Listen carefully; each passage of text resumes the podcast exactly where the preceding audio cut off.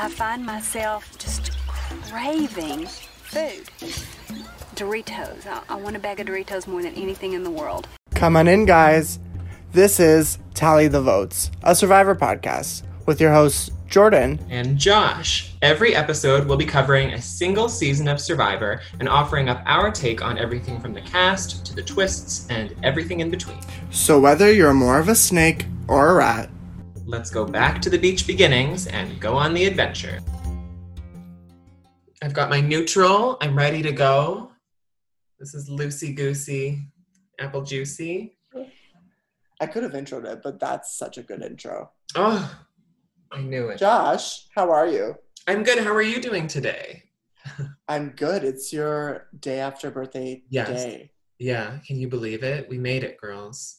How are you? How are you feeling? 31. Feeling better. It was weirder going into this age 31 than it was actually going into 30 for some reason, but I'm blaming that mostly on the quarantine situation. I think that that is a, a significant um, role in making me feel kind of strange about 31. Yeah, it's very weird, especially like I feel the same kind of, and uh, people around us who have turned 30, and I'll be turning 30 later this year, uh, even though I look 12. Yeah. Um, yeah, it's very weird, but don't you feel like people have gone above and beyond? Yes, yeah, I think that like all of my like friends and family, like in, like you included, you really see the creativity come out in everyone, and I think that that was like almost overwhelming, just because you, like, I felt the love even more than I Yeah. probably always Would have. but yeah, would have, yeah. Um, you love your cameo. Yes, yeah. So for anyone listening, um, Jordan and a few friends pitched in and they got me a cameo from one of my favorite Survivor players, currently on Winners at War, uh, Michelle Fitzgerald, aka Win Shell, So Shell game player, controversial. There was a fake spoiler about Winners at War um, going into the season that said that Michelle came out as bi during filming, and so people online started calling her bi Shell.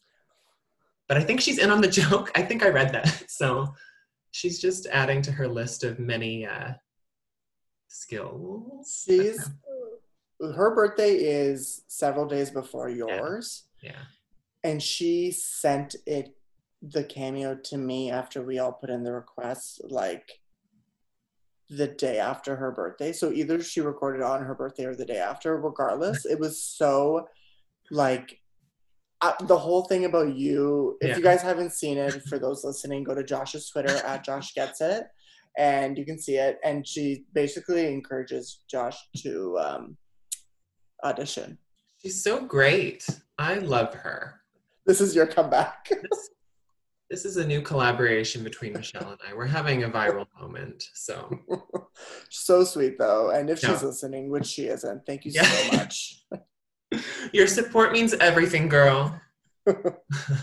um so we just want to start off by thanking those who may have listened to the first episode thank you so much we hear we you? got incre- incredible feedback um, regarding audio my laugh and all sorts of things so we will be adhering to that today but this is a work in progress Yes. So, but sincerely, thanks to those who who may or have or will f- listen in the future.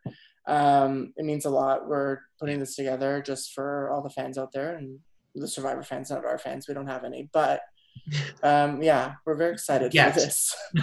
Yet, Yet. um, Our t-shirts will be available soon, guys. So no, we're not gonna have t-shirts. So don't. but today, season two. Yes, the Australian outback. Um, you have episode's any just gonna be it's just gonna be ten minutes of us talking about the season, and then forty minutes of me playing the didgeridoo, which is gonna be great. Would watch. Yeah, but yes, let's get into it. Um, season two. What were your overall thoughts after you watched the season? During your season watch, all of it.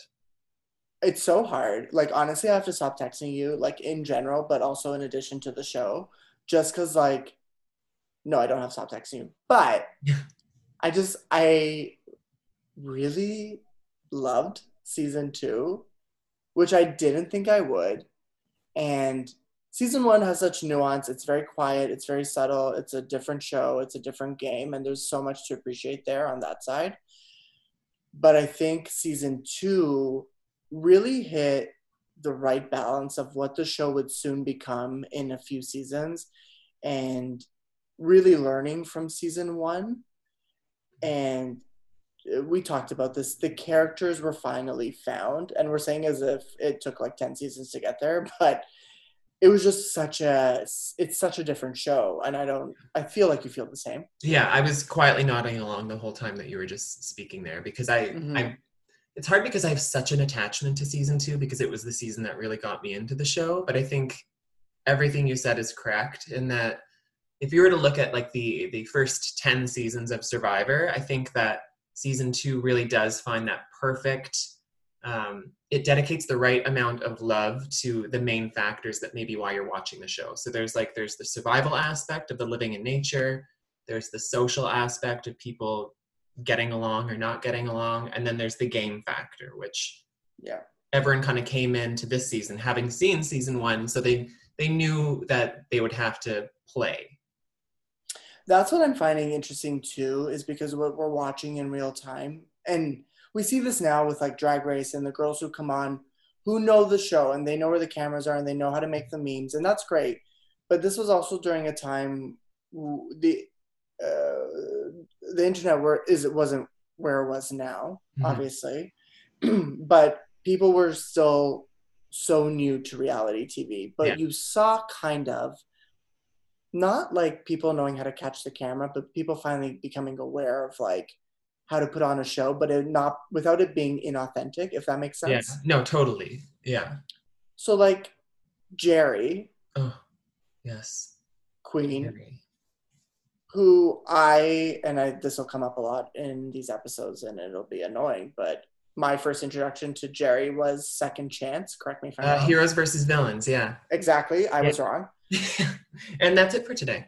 No. and we're done painted as a villain, obviously put on the villain side of the show. It's yeah. an incredible season. She's so good on Heroes versus Villains. It she doesn't go that that far, but she plays such a just a nice quiet game and clearly she came in wanting a redemption of sorts. Yeah. But on season 2 and and at least watching this season that aired in what 2000 2001 in 2001 yeah it was such a different time for women on TV, especially reality TV mm-hmm. females and mm-hmm. their character depictions. But Jerri was painted as this wacky, villainous, sexual woman. Yeah. Right? Yeah. Everyone um, was just piping in every episode, just saying, like, "Jerri, she went fishing today. So annoying. And in some ways, you do, you watch some of it and there are points where I'm like, okay, Jerri girl, you're a little bit, uh, a little bit much.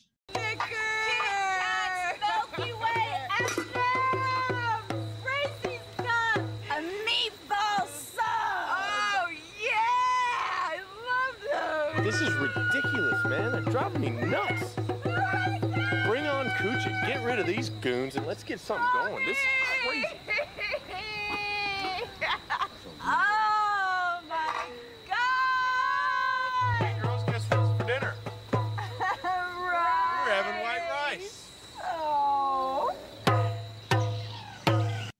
But overall, when you look at, you know, quote unquote, the reality TV show bitch, for, for lack of better word, if we're just talking character wise, you look at like the people who come after Jerri in pop culture, you look at the Omarosas, and you look at every other person who seems to have evolved from that one archetype. And Jerri wasn't that bad. Oh no. At all. She was almost I want I'm going to say this in such a weird way, but I was almost offended watching it that she wasn't she wasn't as villainous as yeah. I had perceived. Yeah. Um, and it, that was great because I thought she was a really solid player. The show kind of actually takes a dip in season yes. two, right after yeah. she leaves. I was gonna say like if there's one flaw to season two, I think it's that it's really great for the first maybe two thirds, and then after Jerri leaves, it gets substantially quieter like it's so like nobody else is really confrontational. You've got uh, Nick and Amber who go in the episodes after she gets voted out, and both Nick and Amber really were under the radar players. They weren't really getting that much airtime, so it's not like you're really going to miss them all too much. Well, okay, this is such a side note, but I had texted you because we're Josh and I are watching Winners at War, obviously live as it's airing, Mhm. and Amber's on that season. And I maybe I'm dumb, maybe I am dumb. I'm living in the year 2020, watching old seasons of Survivor, trying not to be spoiled. Mhm. And you have already encountered that. You spoiled it for our friend Tom did. one of the seasons. But I'm watching it, and I honestly had no idea who won season two. Mhm. So I texted Josh, and I was like, "Wait, does Amber win?" Because I was just so confused. So obviously she wins something else. We'll get there in a later date. but I was like, "Oh, it's such a weird season." Also because she gets the smallest of an edit. She's basically Jerri's supporting character in Mhm. the series, and then we watch Jerri leave, and Amber gets her own episode to herself, which is basically how is Amber doing post Jerri? Yeah. But it's so strange. It's just so strange. But yeah, since once Jerri leaves, the show definitely takes a dip in quality, and I would almost uh, reward her for being such a great character for really carrying the season. Yeah. Like Mark Burnett and Jeff Probst, they should have like paid her even more money afterwards because honestly, like the heavy lifting she does at points, you wouldn't have had as many iconic moments. You wouldn't have had like the whole Kel beef jerky incident. That was Jerri. Which okay, where do you stand on that? I personally believe that He had beef jerky. he had it. And I feel like I read an interview with Jerri. It was from a few years ago, I want to say. And she even said, like, ask Colby. Basically, like the men and the women are, are traveled to location in in groups. And apparently they saw Kel get stopped with a bunch of beef jerky at the airport or something. Don't quote me, don't sue me, don't uh, take me out of context or anything. But I, I feel like Jerri was right. That's my own opinion. I don't disagree at all. No. And if that happened now, it would be a much different storyline. Like, Mhm.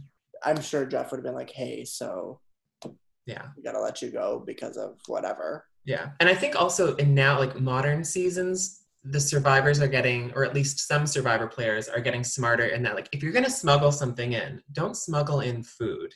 Like Peih-Gee, when she was on Second Chances, she um she smuggled in fishing hooks or fishing wire in her earrings or her jewelry. Yeah. Wait, does she say it on the show? She didn't say it on the show, I don't think. She said it afterwards. But um like that was like part of her strategy. So be smart about it. Don't Yeah. cheat. But if you're going to be creative. I just don't see the desire in transporting beef jerky to a locale that is uh, neither cold nor hot. It's a very like uh, mild temperature that they're dealing with. Although there is a lot of water, there is a lot of rain Yeah. in this season. Yeah, it's just such a. I love that in 2001 when this aired, the beef jerky thing was such a thing in Mhm. the episode. But now I want to see think- like did stock go up for beef jerky companies after that? I want to know the numbers. I want to see how it affected the economy, the beef jerky Yes. economy. did stock go up for Jerri's hat? I don't know. but you know what probably did go up? Doritos, as Tina Wesson would say. Oh, I love What? Doritos. I find myself just craving food. Doritos. I, I want a bag of Doritos more than anything in the world. Let's talk about the brand sponsorship Yes. and that incorporation in season two. Because clearly, after season one, 50 million viewers for the finale, CBS had a hit on their hands. So Mhm. it was only due for it to incorporate some sort of yeah. pay thing there. Money, honey. They gave a nice little raise to the whole production team. And you Yeah. could tell from the first episode, I think. Well, we talked about tribal looking gorgeous. Gorgeous. On the top of a waterfall, stunning. like, beautiful. You know that was Jeff's idea. Yeah. Actually, guys, we're just going to set it up right here. Get me the fire, get me the urn. No, it's yeah, the Dor- the Doritos become part of the show. Mountain Dew do, yeah. Become something that I think we see season over season? Uh, I want to say yes. I feel like there's a few times where Snickers comes into play. I remember seeing chocolate bars. I know that several cars have come and gone in the Survivor universe. Um, People season two was cars? the Aztec. Yeah, yeah. I just I was just remembering. That ugly vehicle. Sorry, Colby. Um, Yeah, but that was such a time of like, wouldn't it be great to have a card they could also use in the forest? And you're like, sure. What if SUVs had more angles? but yeah, the company uh, sponsorship. I mean, as as much as it was kind of like eye roll worthy, if it got them an extra dollar or two to make the production value kind of seem Oh, sure. expensive, do it. Get those Yeah. Doritos. Speaking of viewership and this, Mhm. It's also great to see season two did obviously just as well as season Yeah. one. I I didn't check the finale ratings. Was it as astronomical as season one? It wasn't as high as season one, but they still had great numbers, as you said. Like the the premiere was given the like the post Super Bowl um, time slot. Oh, which says something right there. So it like clearly Yeah. destroyed the numbers that night. Um, but yeah, obviously not as high as season one. You can't really recapture that moment, but they captured it enough that the show got greenlit for season three. and then the 38 Yeah, seasons onwards. as well. Here we are 20 years later. How do you feel see, uh, about the season as a whole? Like I clearly loved it. You have this attachment to it, but looking back on it, how did you feel? It held up really well for me. I think Mhm. that it's one of those seasons that has a great pre-merge in that there are well-defined characters who get voted out before the merge, whereas other seasons they might feel a little bit beige. This one you've got characters like, I mean, even Deb. Deb wasn't too bad of a first boot. There's um, Maralyn Mad Dog Hershey, Oh. okay, a classic gem. Love her. I have been trying what? to find that clip of her post voted out on the, when she's Oh. just like because basically me this whole isolation she's like I did not enjoy that I did Yeah. not expect it it's been tough but I tried my best This one, she, am I dreaming? Did it really happen? I'm so grateful. I love Maralyn Mad Dog Hershey. I she's really great um yeah it's just it's one of those seasons that i think just touched on so many thrilling highs for me and it really held up that way for uh for the rewatch that i just finished for this episode and i'll speak about the location now because i think that australia is maybe one of my favorite places that the show has Mhm. filmed in and they've gone back right no, they never did. Oh. And I'm curious as to why. I know that there was controversy um, in the episode where Colby and Jerri they win the re- reward challenge, and the two of them go Yeah. to the, the Great Barrier Reef, and Yeah. then Colby, you know, friendly cowboy that he is, decides to take pieces of the coral reef back to the camp. That is illegal in Australia, and comes with a very hefty lawsuit or or um, charge did he get fined he didn't get fined, but the show had to issue like a big public apology. yeah Yeah, but no, the like I loved Australia's location because it wasn't like the typical island scenery that we get so often on the rest of the show. You have them kind of positioned next to rivers, and there are dry creek beds, and it rains a Mhm. lot, but it's cold at night, and it's cold at other points. They're wearing jackets. It's it's beautiful while also being a little bit uh, prickly, if that makes sense. it reminded me of the seasons I have watched and uh yeah it reminded me of China Mm-hmm. Yes, that's a good look. Yeah. just in terms of like how it felt uh, Mhm. watching it like you just said it felt very cold and prickly like it was a it was a very immersive watch which i don't feel all the time especially in the new seasons now where we're always in fiji like it does Yeah. not always feel that way it feels um, We have to get out of Fiji. We have to leave. why fiji Seven seasons now in a row that we've been in Fiji. And I say that I love the location, I love Fiji, but they've just stayed there because I think they're now in a comfortable groove and Yeah. it's just easier. yeah But I'm tired of the location. yeah i would love i mean with winners at war it would be great for the show to even i don't know how you feel about this and the fans feel about it Mhm. but like to incorporate the stuff that we have seen so much and revisit these old places kind of like it would be so great to go back to australia and see Yeah. how that works now on the show Back to the outback. especially since the challenges now are so different and we can Mhm. kind of speak about the challenges in season two i had some gripes about season one not gripes like clearly it was a different show but season two i thought the challenges were are we're finally starting to get somewhere Yes. um the one that sticks out to me is the one where they were on the pole for what was almost Oh my god. what 15 16 It was- hours I yeah, think? it was around like 13 to 14 hours, I want to say. And like, I don't know what production was thinking scheduling tribal council that night because Jeff would kind of like row in in the boat and be like, You guys are doing great. Remember, we're still going to tribal tonight. And I was like, What is it, like 2 a.m.? Like, these poor people. This is how I feel when we go out and then people are like, let's sit at McDonald's. And I'm like, no, I just was standing for like six hours at the club. I need to go home. I need to Yeah. sit in my bed. Yeah. But Yeah. I did enjoy that challenge. But they've elevated now to being basically the thing where they just stand on the triangle Yeah. uh, shaped squares in the the Yeah, ocean or Float in the river. Water. Yeah, They've learned they love a good endurance competition now. they do. But it's also like so. It's kind of cool to look at it and be like, wow, production has come so far and they've learned so much about being like hmm like what works as a challenge, but what also works on TV. Because I don't Yeah. think they thought out like, okay, I'm gonna stand on here, but that doesn't take much endurance. Kind of. I say that I tried, I fall after like half an hour, but like now they incorporate so much more food. There's way more challenges. It's physically way more uh, obtuse. Like Yeah. it's not as easy for them to do.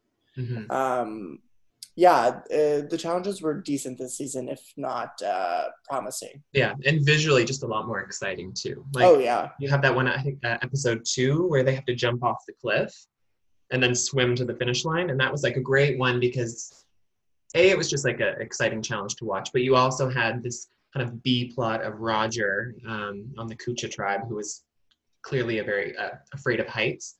So you almost had like a reason to kind of keep watching. Like, is he going to jump? Is he not going to jump? I don't know. It's just one of those things that elevated the challenge a little bit more than season one did, where it was like a really kind of dry race, and then all of a sudden you've got the winning tribe like dancing around a, a treasure chest full of scuba masks, which I think definitely did happen in season one. It's so weird. Like you're also seeing more the desperation of people and how involved they get into the show. hmm And now people are so excited when they win, kind of. But this was like, no, we need to like fucking win. And Yeah. I mean, we uh, just as kind of my segue into the Filarski of it all, or Ooh, better yes. known now as Our girl uh, Elisabeth, Mrs. Hasselbeck. Mhm. um her chanting and like shouting when they would win all the time like people Yeah. were very involved and very excited to win Yeah. and that's my not so subtle transition how did you feel about Let's Elisabeth talk Filarski. about Elisabeth Filarski.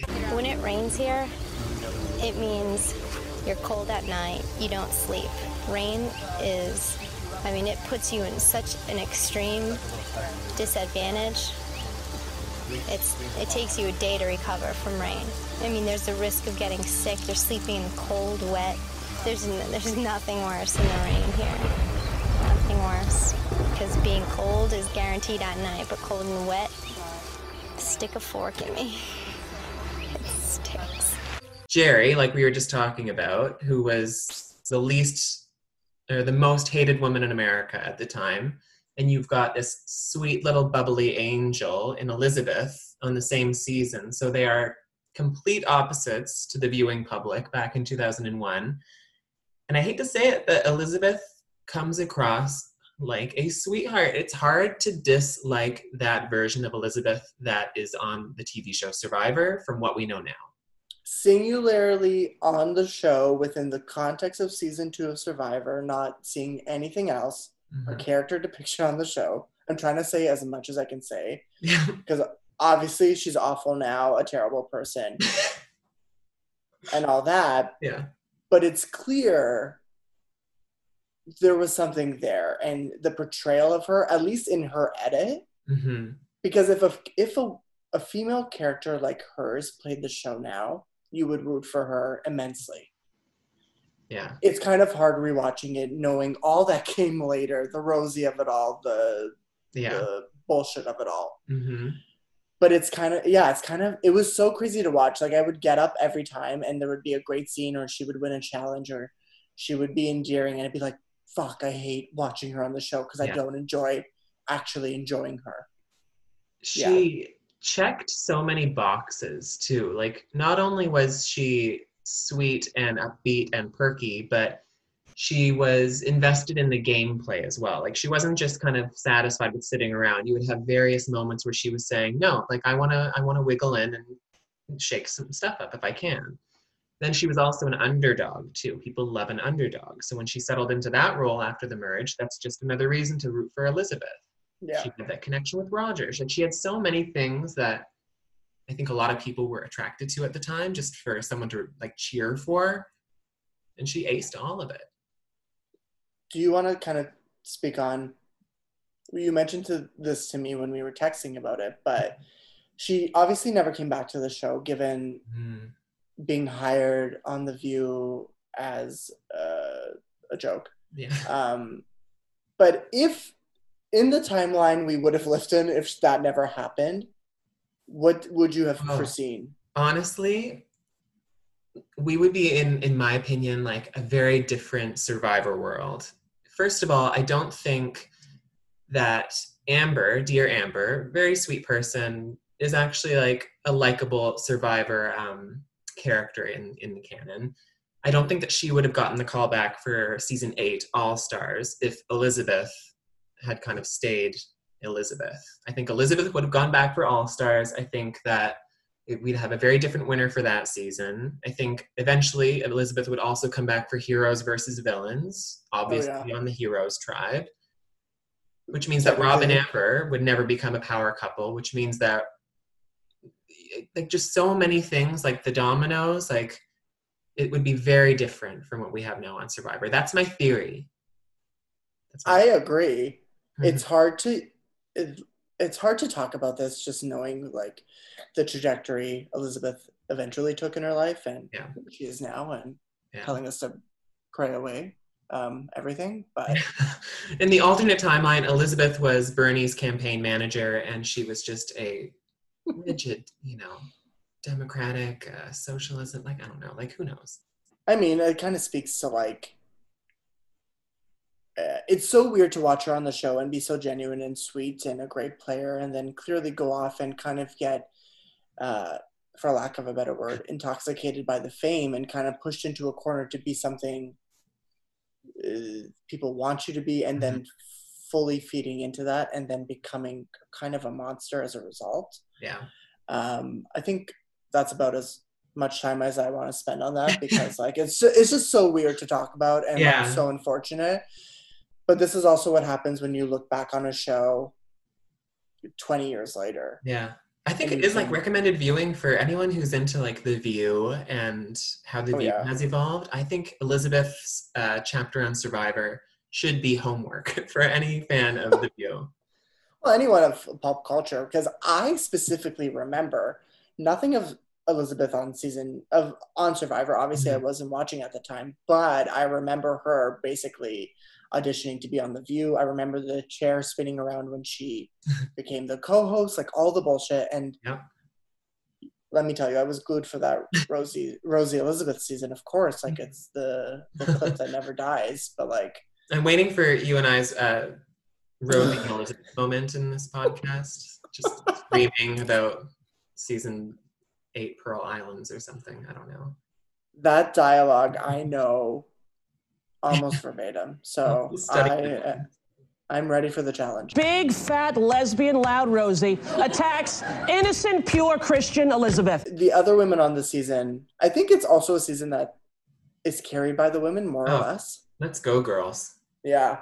Truly, so many female stars in the Australian outback. I've already spoken about my love for Maralyn Mad Dog Hershey, so I will not repeat that. But the next person who I have a huge spot in my heart for would be our dearest Kimmy Kappenberg, hmm who came back 15 years later for second chances.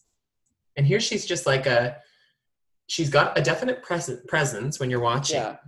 She is a major uh, quote unquote player for the Kucha tribe in those early episodes. She has a lot of um, clashing moments, but also she's also a little bit of an underdog too. So I, I really, really like Kimmy in both seasons, to be honest. Yeah, I am not on the same page as you. I just don't find her that compelling as a player. But what I did find compelling in season two is her struggling with the structure of the game and the chickens of it all. I That's my segue. the chicken moment. A favorite. What the hell is up your butt? There is nothing on my butt, okay? But I'm telling you right now, what you just said is not true. We should be having protein every day. If we have to have the chickens, we if you will. have the chickens here. right, you see us you going can go- fishing, right? That's all I was saying. It's a good thing just to break it up, when, especially if But on a when day I when you're didn't agree with you, and not when- having a who's the defensive one about the chickens, you or me? I don't. You.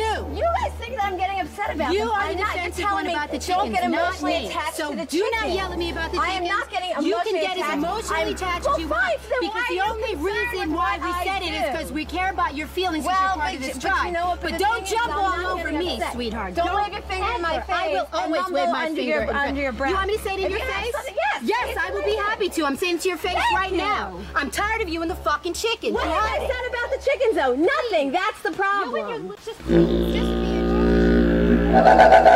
Speak on it. I mean, I touched on this last week, but I really do think that fight between Kimmi Kappenberg and Alicia Calaway over uh, the chickens in the Kucha camp, I think that that moment kind of kicked off an era of reality television that we now know as like housewives, that we know as kind of a drama entertainment where people are fighting. I think that that fight like the network was like, oh, people like this. People don't just like the game of Survivor. People like watching women scream at each other. Yeah. It was like, for all that season one was great at, um, with like the social angle of living and getting along at camp, you never really had an explosive moment between people on the tribes. It was always kind of behind their backs. It was like, Yeah. well, Dirk is really religious and it's a little weird, or well, Joel's kind of an asshole. But it never really came to a head like it did in season two, where all of a sudden, nope, like where there's sparks, there's fire. And there was definitely fire between Alicia and Kimmi. It was very much the blueprint for what would come after that. And Mhm. I mean, I don't think people studied it. I mean, you you would probably argue that they may have, but it very much laid the groundwork for like, oh, like this is a bonus on just on top of seeing people compete and be in a Lord of the Flies situation that is so new to television. Let's add drama. Yeah. Organic as it may have been, as uh, it looked and seems very organic. Again, we've said this a hundred times already, but like we know when like something may be premeditated. This was very much Kimmi just like having her end of it all and just being like, fuck this, like I don't care. And Alicia just like storming off to the water afterwards. After like, I low key loved Alicia. Alicia is great. I Yeah. love Alicia as well. And I actually don't remember too much about her second appearance on the show, which is All Stars. So I'm Oh, excited to see that just because I don't know, we'll get to that in a few episodes. But the Alicia that we saw in season two, a little bit um, at points under the radar, so you don't really get a full grasp of her game. Again, she was that first juror, so um, she made it far enough, but she didn't make that much of a dent. But likable, strong, athletic, and overall, I really liked her. so athletic, and it, it was just great to see like. I mean, strong female characters come in any shape or form, but physically strong is like so great, especially when the show relies and Jeff's too.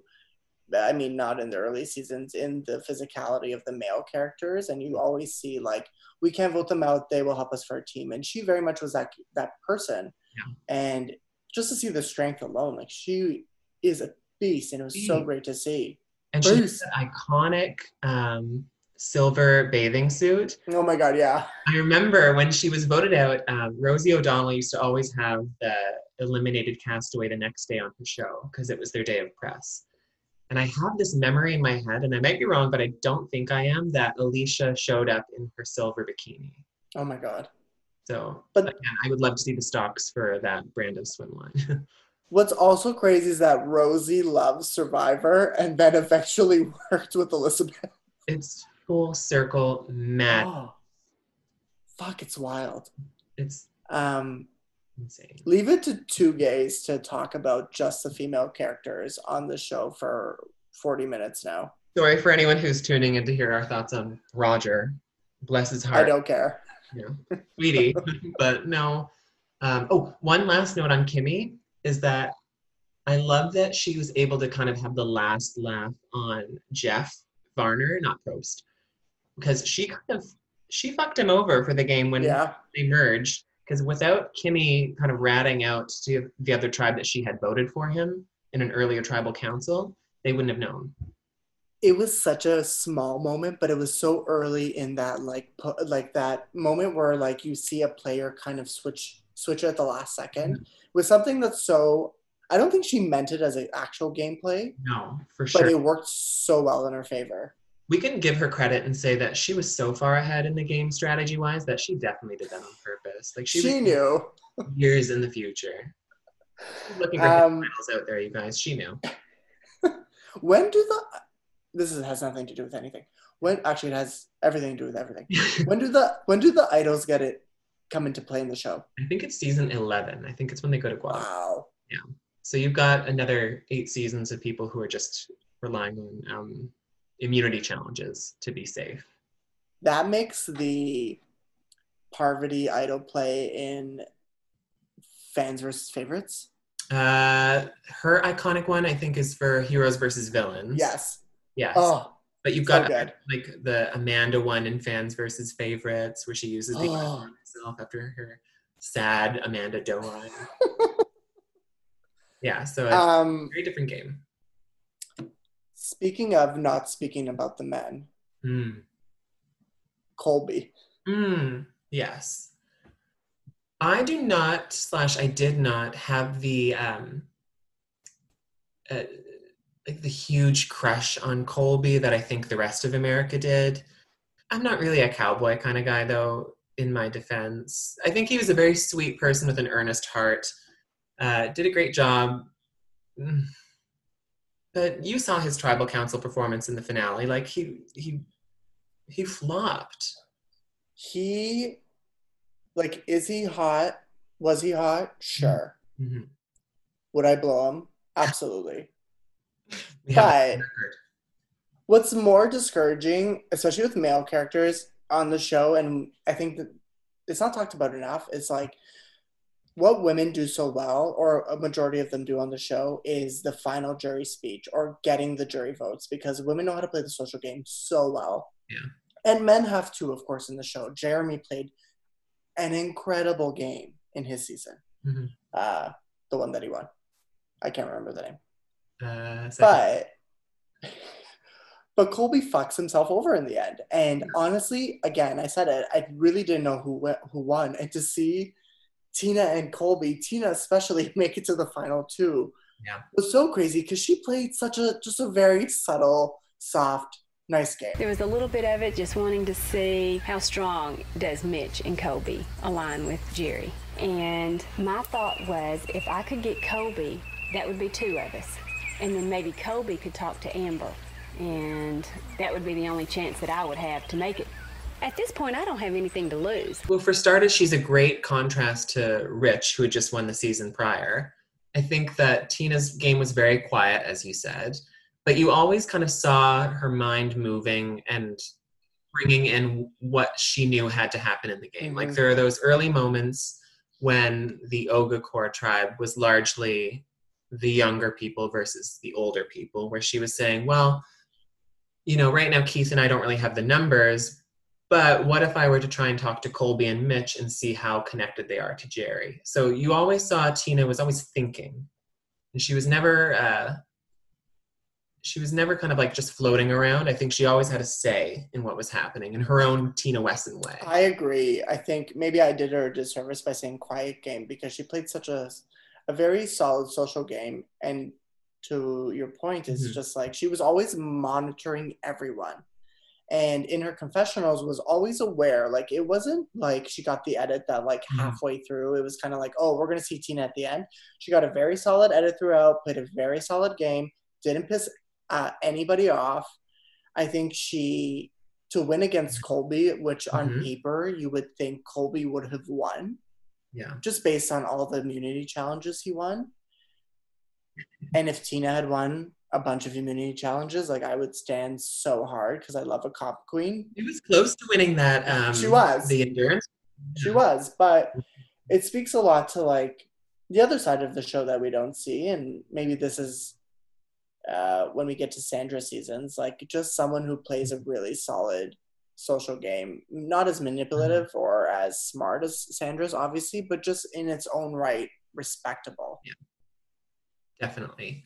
Um, the one aspect to Tina's game that I'm not going to fault, but I am going to say, and I want to know your thoughts on this, that I wasn't as crazy about is by the end of the season, or even earlier than that, one major narrative that kept popping up was, well, I want to see, uh, I want to see people who deserve it to make it to the end. I want to see the deserving people go far and that to me i never really love like the whole like playing an honorable game. Only the good people get to the end. I don't really like seeing that in my survivor um, seasons. But it was a very earlier Show. time. Yeah. I, I understand where it was coming from. But just watching it back i was like okay we get it. You're trying to say that you don't like jerri and that you think amber doesn't deserve it because she's just like a little minion. It's it's a weird rationale to try and um, like get yourself to the end in my opinion Yeah, I agree. I have always felt that way when it comes to t- like reality competition shows. I don't care if you play a nice game. I mean, if you're No. in the game, it's for sure different. I get that. Like Roxxxy lent Alaska her shirt and we all suffered. yeah But if you are going to play a nice game, that's great. That's not the game I would play. And I don't think that's the game you would play. I think there's a difference be- between genuinely mean and Mhm. disrespectful and villainous and there's what i think what people mean as like people always say this about people like this person is not nice but it doesn't mean they're not a good person so just because no exactly just because someone on the show might not be nice it doesn't mean they're not playing a good game and it also doesn't mean they're not they are hurting people so Yeah. i'm very bored by like the niceness of it all. I don't want to watch that. I think no one wants to watch that. If they did you can turn on hgtv yeah. But yeah i agree with you on that sentiment. Yeah. It's funny with uh with tina. So this is like a little bit of like a history lesson in regards to survivor spoilers throughout the year because like way back when these early seasons were happening the internet like they wanted to know everything. They wanted to know who won what happened and so there were a lot of like fake spoilers going around at the time. I think there was one that said that during filming somebody fell off a horse and had to be medically evacuated. Didn't happen but wasn't too far off in the medical evacuation of it all. But one spoiler that came out during um, the airing of the episode, uh, the season, it wasn't so much a spoiler as much as it was a correct theory. So basically, Mark Burnett, he had done interviews and press for the shows, and he said that um, if you watch season uh, episode one of season two, there are clues to who wins in the end. So everyone kind of was like, "Oh, like I got to pick up on that." And now, if you were to compare the first episode of season one to season two, in uh, season one, there's the moment uh, in the very beginning episode where Richard Hatch makes a comment like, just write me the million dollar check already because I know I have this. And that was widely considered as like, that was the moment that you knew that he was going to Mhm. win. Whereas season two, if you watch the first episode, Tina doesn't say a single thing. She gets no confessionals. She's barely in it. She doesn't get any solo shots. So somebody saw that and said, I think that is what they're trying to say here is that they're trying to make a, an argument that the winner is like the dog who didn't bark. And sure enough, she won. I have never heard the saying "the dog who didn't bark," and I love it. I'm gonna apply it to my. It's gonna be my Twitter handle when I log off tonight. No, but you you texted me as soon as we started the season, and you're like, "Hint, whatever," and I was like, "Kay, it's Amber." Yeah, yeah. I mean, literally, she didn't bark either, No. barely.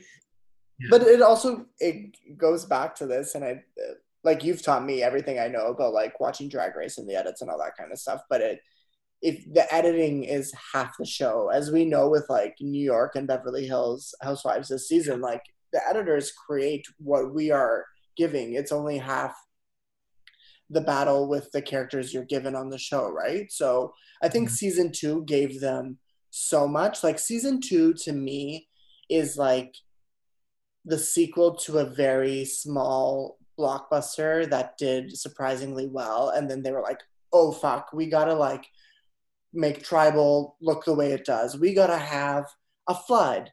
Obviously not intentional, just purely uh, situational based. We gotta have the chicken fight. We gotta have uh, One falling fire. yeah. Um, we have to have all these things that make a second season that make the sequel to a blockbuster so much bigger and better. And I think they got it all so right. It's so funny that you said that because as I was watching and I wrote it down, I consider Survivor the Australian Outback to be the Scream 2 to Scream from the first season. That's literally what I was trying to get to. Yeah. Like I think obviously like you can watch the first season you can say, you know, it's not that exciting to watch or it doesn't really have as many like unpredictable gameplay moments, but for what it was at the time, it was iconic in that like for Scream they had like the Drew Barrymore uh, kill at the beginning of the movie. Survivor had the rats and snakes speech at the end. Like it had the iconic moments that kept people thrilled.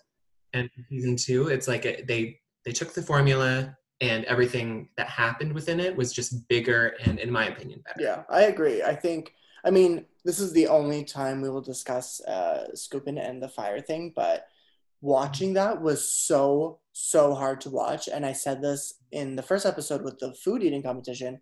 Again, credit to the show because even 20 years later, like, I mean, watching someone fall in the fire is obviously terrible, but it is so hard to watch. Like, you have seen so much over the mojo 10 times someone has fallen into the fire No, but it was so hard to watch, and it was, uh, yeah, it's just uh, credit to the show for still 20 years later, even 20 years ago, being that revolutionary in its reality. like can you imagine being just like a camera operator on the camp that day like what was going through the mind of every single pers- person there at the time? It must have been terrifying. It's terrifying to watch. Like there are some images that have lingered in my Yeah. brain in pop culture history and the one of like his skin hanging Mm-hmm. off of his fingers while he's in the water is just it's there. It's always there with me. I am obsessed with the cameraman on the show because, I mean, I this always has stuck in my head. There's that weird Family Guy joke that makes fun of Survivor, and they just cut to the production team like in a house on the island, and and like the sets fall down and insinuating it's all fake. But there's the flood episode or episodes in season two because it does carry on for a Mhm. while, and there's just basically the trailing cameraman shot following the water, and I'm like, I love the cameraman just following the water, Uh, but no one's saying anything, being like, "Oh shit!" Like, do we do anything no but it's so. Uh, we will always reference the comeback, but it's so the comeback and just like Jane watching it unfold, the train wreck in front of her, but not stopping it. Right? Yeah, yeah, authentically. Yeah, that that um the flood moment, another great. As much as like the post Jerri part of the season is not as amazing as the first half, you still have great moments afterwards. And I think the flood moment is another bit where the survival aspect really comes in and kicks their asses, and it's engaging Yeah. to watching. My final note on season two is Jeff's helicopter arrival at the finale. Yeah.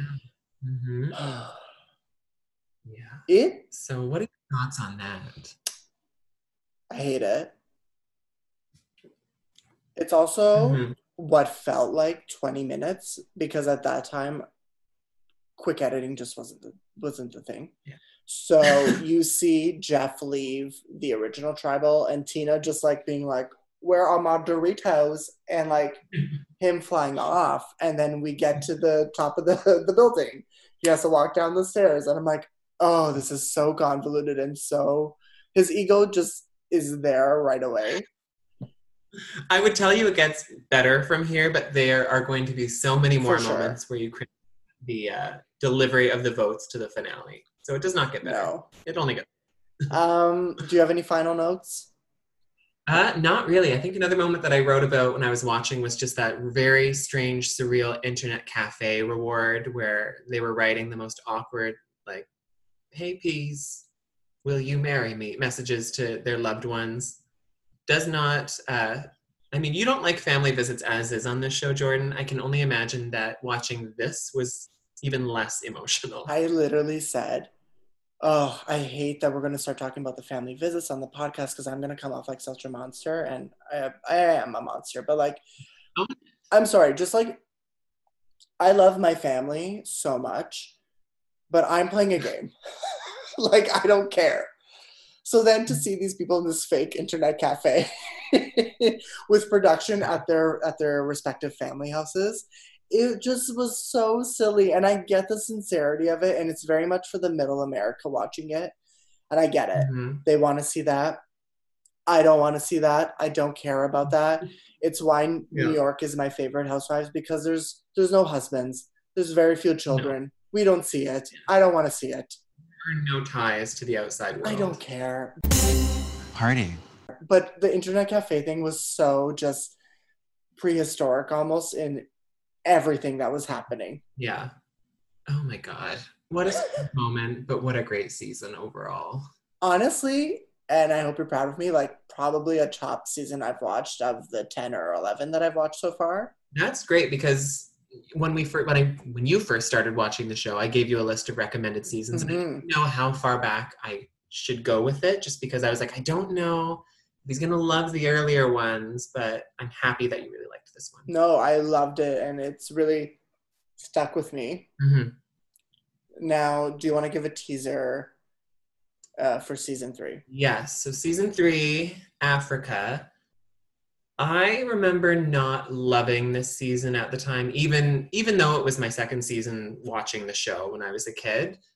I, I don't really hold it up as fondly in my memory, but I have not gone back to rewatch it yet. So I'm interested to see how it plays out now, but I will say that I think that the location looks better on paper than it plays out in the show hmm the idea of filming in Africa sounds exciting and thrilling, but I think it's just going to be uh, very dry and depressing at points.